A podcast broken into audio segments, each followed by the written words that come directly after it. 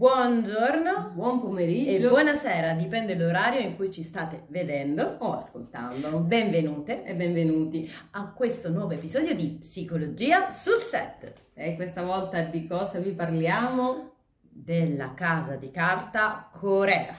Corea, quindi non quella spagnola, ma il rifacimento sudcoreano, perché tanto ormai si stanno diffondendo e sono contenta anche di questo perché i prodotti sono belli, non solo del cinema ma anche della serialità sudcoreana e quindi vediamo cosa ha di particolare questa serie, perché ci ha interessato, perché ve lo consigliamo sia da un punto di vista estetico, tecnico, ma anche da un punto di vista psicologico. Vediamo cosa c'è di particolare. Facciamo una premessa.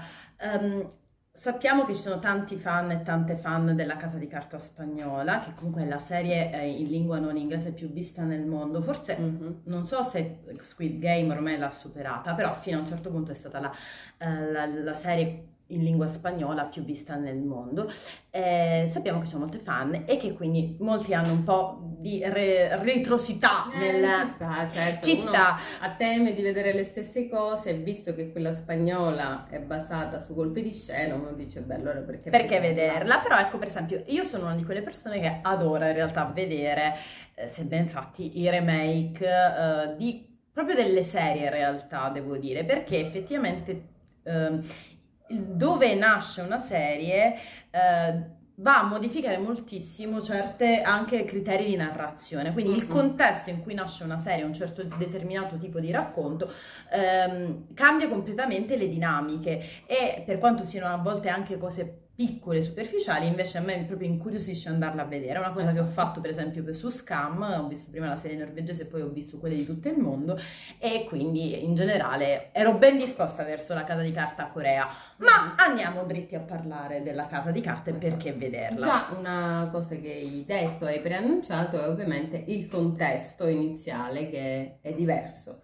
In questo caso ci troviamo in un futuro in cui le due Coree, quindi nord e sud, vengono riunite e quindi creano questa zecca di Stato laddove adesso c'è quella che si chiama la Joint Security Area, che sarebbe un confine, una linea di confine dove da un lato ci sono eh, i militari nordcoreani e dall'altro ci sono i militari sudcoreani. Su questo vi consigliamo il film omonimo Joint Security Area di Park Chan-wook. Lo stesso regista di uh, Old Boy, che guarda caso torna anche in, nella casa di carta corea, non solo per questa, questo racconto della Joint Security Area, ma perché il professore è interpretato da uno dei protagonisti di Old Boy. Oh, esatto, quindi ritorna, chissà perché ritorna. Quindi invece di questa joint security area la linea di confine viene quasi abbattuta e si crea nello stesso edificio la zecca che deve unire e creare unione tra le due Coree.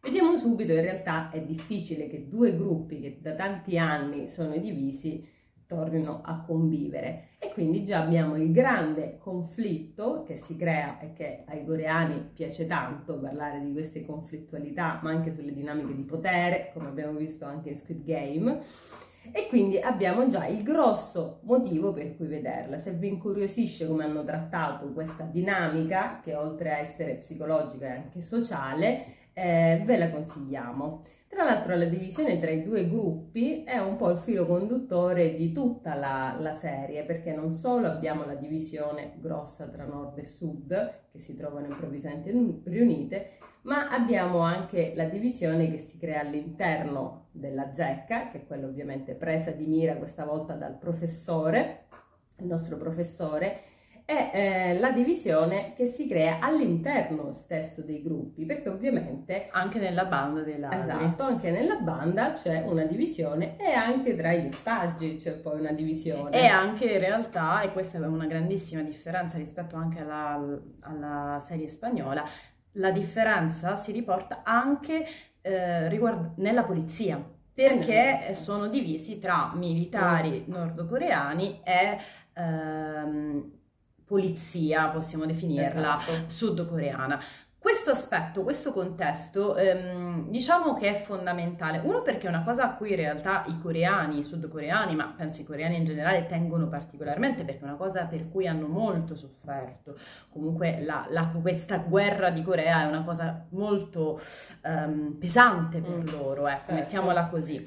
E, ehm, ma, ehm, ma, in generale eh, va ad enfatizzare quella che è un, una cosa che è già presente nella casa di carta spagnola, cioè proprio questa cosa dell'ingiustizia sociale, mm. perché sì. la Nord Corea, essendo uno stato dittatoriale di stampo tra virgolette comunista, ehm, diciamo che si basa proprio sul fatto che ehm, sostanzialmente in soldoni, non spiegandolo in maniera eh, politica, però cioè, fondamentalmente ci sono dei ricchi che mm. hanno la libertà di fare determinate cose, di avere addirittura la luce, il gas, eccetera, eccetera, a disposizione, e i poveri che invece devono mm. elum, elimosina, elum, non riescono ad averle ed è uh, una, una, struttura sociale ben mm. precisa che eh, in effetti um, va proprio a sottolineare l'ingiustizia sociale e quindi dà una grandissima motivazione di rivalsa a tutti quei personaggi che nella casa di carta Corea provengono dal nord Corea. Primo fra tutti Tokyo. Tokyo, che nella speranza come tanti altri immigrati di andare, che poi non si dovrebbero neanche chiamare immigrati, però li chiamano così quasi, vanno quindi nel Sud Corea alla speranza di arricchirsi finalmente, di avere la macchina, perché si parla anche del poter avere finalmente una macchina, eh, in realtà vengono semplicemente sfruttati e maltrattati perché c'è ancora questa divisione. Ovviamente nella testa delle persone come fai a introdurre questo concetto di unificazione? Sono dei gruppi che sono stati così abituati a essere disuniti che all'improvviso vengono uniti. Ed è qua che infatti subentra la eh, teoria del professore, che è per questo che poi viene poi anche assoldato, questo però lo scopriremo forse più avanti, eh, la teoria è quella che per unire due gruppi separati ci vuole un desiderio in comune. E qua ci hanno lanciato questo messaggio senza ancora capire fin dove può spingersi e fin dove possono arrivare. Esatto, perché in realtà ehm, appunto la questione dell'ingiustizia sociale qua prende una dinamica politica molto forte, mm. che non è soltanto ci sono i poveri contro i ricchi, ma ci sono i poveri contro i ricchi e i ricchi sono anche eh, quelli che stanno al potere, anche politico, e in qualche modo organizzano eh, la legge, eh, gestiscono certe cose in maniera da poter soltanto arricchirsi ancora di più e fondamentalmente vivere alle spese eh, dei più poveri. Cosa che tra l'altro è enfatizzata da una scelta molto particolare eh, che è eh, quella della maschera utilizzata dalla banda dei ladri. Mm avete forse, chi l'ha vista avrà notato la differenza, chi ha visto anche qualche immagine avrà notato la differenza che se nella casa di carta spagnola si parla di Dalì, no, il baffo, eh, qua abbiamo queste chia- maschere che sono chiamate maschere AOE e, ehm, e in, nello specifico questa maschera precisamente è eh, la maschera Yang Ban. Sono delle maschere della tradizione proprio eh, coreana, sudcoreana, ma forse addirittura tutta coreana, questo ancora, devo essere sincera, non l'ho capito del tutto, um, ma uh, questa maschera Yang Ban è la maschera um, dell'elite che va insomma a simboleggiare l'elite dell'epoca Joseon. Uh, quindi per un lungo periodo, questa epoca Joseon è durata tantissimo, sì, andava, è stata il simbolo delle, uh, della, dell'elite che, gove- che, era al di sotto quindi del re, del sovrano sostanzialmente. Quindi molto importante. È molto importante, ma adesso anche a teatro stesso viene utilizzata fondamentalmente per fare una critica di quell'elite e proprio per... Um, simboleggiare e, e, e, deridere quelle persone che campano sulle diseguaglianze. Quindi è una presa in giro di chi vive alle spalle di chi è povero. Quindi già da questa immagine vera e propria, da questa è l'obiettivo vero. L'obiettivo della serie. Esatto, certo. cioè questa cosa è già simbolico e quindi diciamo che per capire in realtà la casa di carta corea un po' si deve sapere qualcosina di um, Uh, storia. di storia coreana, quantomeno farsi incuriosire da tutte queste cose. Certo. Ed è un po' il motivo per cui stiamo facendo questo psicologia sul set. esatto. E in realtà già dalle maschere dovrebbero capire che questo gruppo di uh, ladri, ma non sono solo ladri, perché in realtà è vero che prendono il nome uguale a quello della versione spagnola, però ogni personaggio ha una storia, un background che eh, lo porta a, effettivamente a fare questa grande rapina. C'è chi forse sposa gli ideali del professore, c'è chi invece forse alcune motivazioni però vengono sviscerate piano piano. Adesso nella parte prima, poi uscirà una parte seconda, forse avremo qualche informazione in più su, sui personaggi, ma ognuno ha una propria motivazione ben chiara che la porta ovviamente ad agire e ognuno con il proprio desiderio personale poi a volte si scontra anche con il gruppo e i conflitti che vengono creati ovviamente nel gruppo. Prendiamo ad esempio Berlin. Esatto, Berlin secondo me è il personaggio insieme in realtà a Tokyo, ma Berlin è il personaggio più interessante della serie. Uh, credo che sia quello anche più diverso rispetto all'originale spagnola, mm-hmm. perché uh, questo non è spoiler perché penso si scopra quasi subito. Okay. Fondamentalmente lui uh, viene da un campo di concentramento nordcoreano dove è stato rinchiuso quando aveva 9 anni e stava cercando di um, scappare in Sud Corea, cosa che in realtà è un, è un fatto, cioè esiste. Ci sono dei nordcoreani che fanno questo e rischiano la morte e, va, e finiscono in dei campi di concentramento. Esatto. Quindi stiamo parlando di qualcosa Quindi di realistico. Nato, nato e cresciuto in un campo di concentramento, questo comporta tutta una serie di dinamiche, di modalità anche di approcciarsi e di gestire magari eh, gli ostaggi che è diverso, si può scontrare con invece l'ideale del professore, perché in realtà l'obiettivo qual è? Sia la rivalsa, penso ovviamente sociale, ma anche vogliono scuotere l'opinione pubblica contro i potenti. Contro i potenti, quindi vogliono che ovviamente l'opinione pubblica sia dalla parte di chi sta facendo questa operazione, che è molto molto ingegnosa, come ingegnoso del resto è il professore che sta là con la sua casetta di carta che manovra un po' i fili, eh, sposta pedine. Eh. Questo che in realtà è una cosa che in parte è simile alla casa di carta spagnola, però effettivamente ehm, quello che, che, ne nasce da queste differenze con, di contesto è che sicuramente la casa di carta corea è molto più violenta Mm. È molto più violenta proprio perché Berlin, per esempio, cioè proprio la storia di Berlin in, dà un imprinting è molto diverso perché lui è violento e sadico anche. Lo vediamo modo. già da piccolo con questa pala che massacra. yeah! Esatto.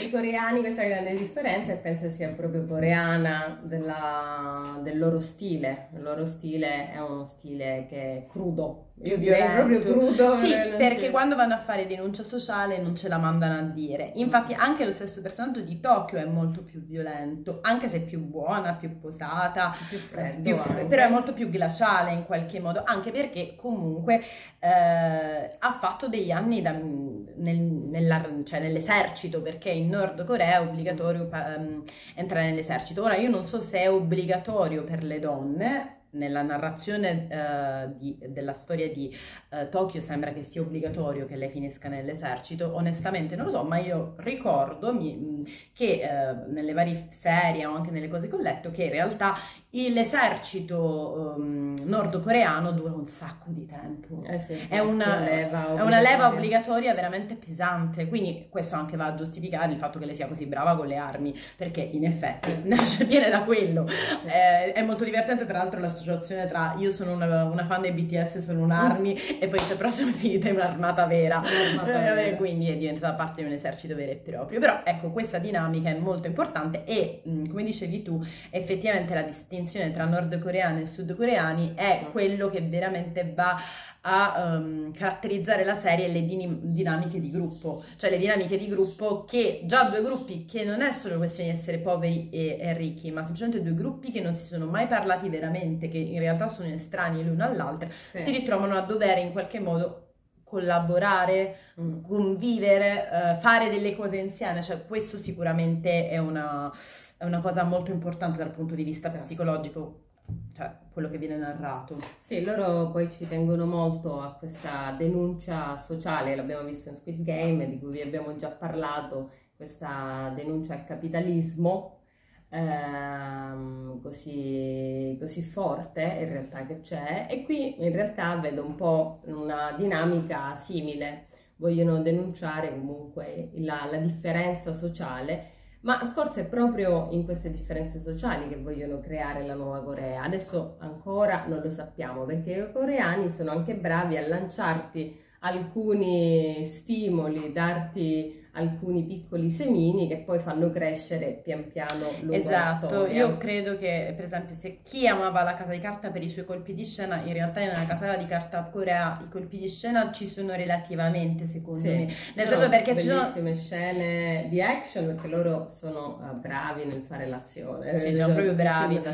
e sono molto bravi in realtà sono molto bravi proprio a, a, a raccontare questa, questa, specie di trama cioè questa trama questa direzione di trama questa, questo tipo di storia storie sono qualcosa in cui loro sono effettivamente molto uh, portati e hanno anche una storia di sceneggiatura quest- in, questa direzione qua. Sì. Eh, però appunto cioè, mm... c'è anche forte il lato umano perché loro fanno, adesso non so in quella spagnola com'è, ma c'è un forte lato umano e anche il conflitto, ecco, non solo tra i gruppi come vi dicevo prima, ma anche all'interno degli stessi personaggi perché ad esempio anche lo stesso professore ci, serve, ci, sembra così freddo e calcolatore, in realtà ci mostra anche un lato umano che lo porta un po' a vacillare, ecco, verso l'ultima puntata non vi diciamo di più.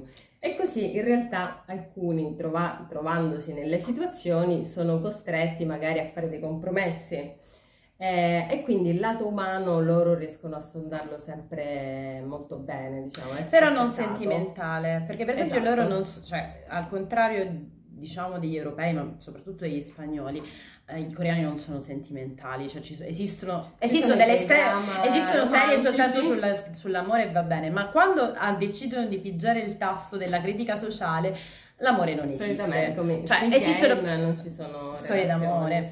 Tra l'altro, volevo dire che l'attore uh, che fa Berlin è um, uno dei protagonisti di Squid Game. Ora devo andare a recuperare il nome che mi ero segnata esatto, perché diciamo che è l'amico del protagonista. Quello amico non amico diventa un po' nemico, diciamo, gli ultimi due finalisti.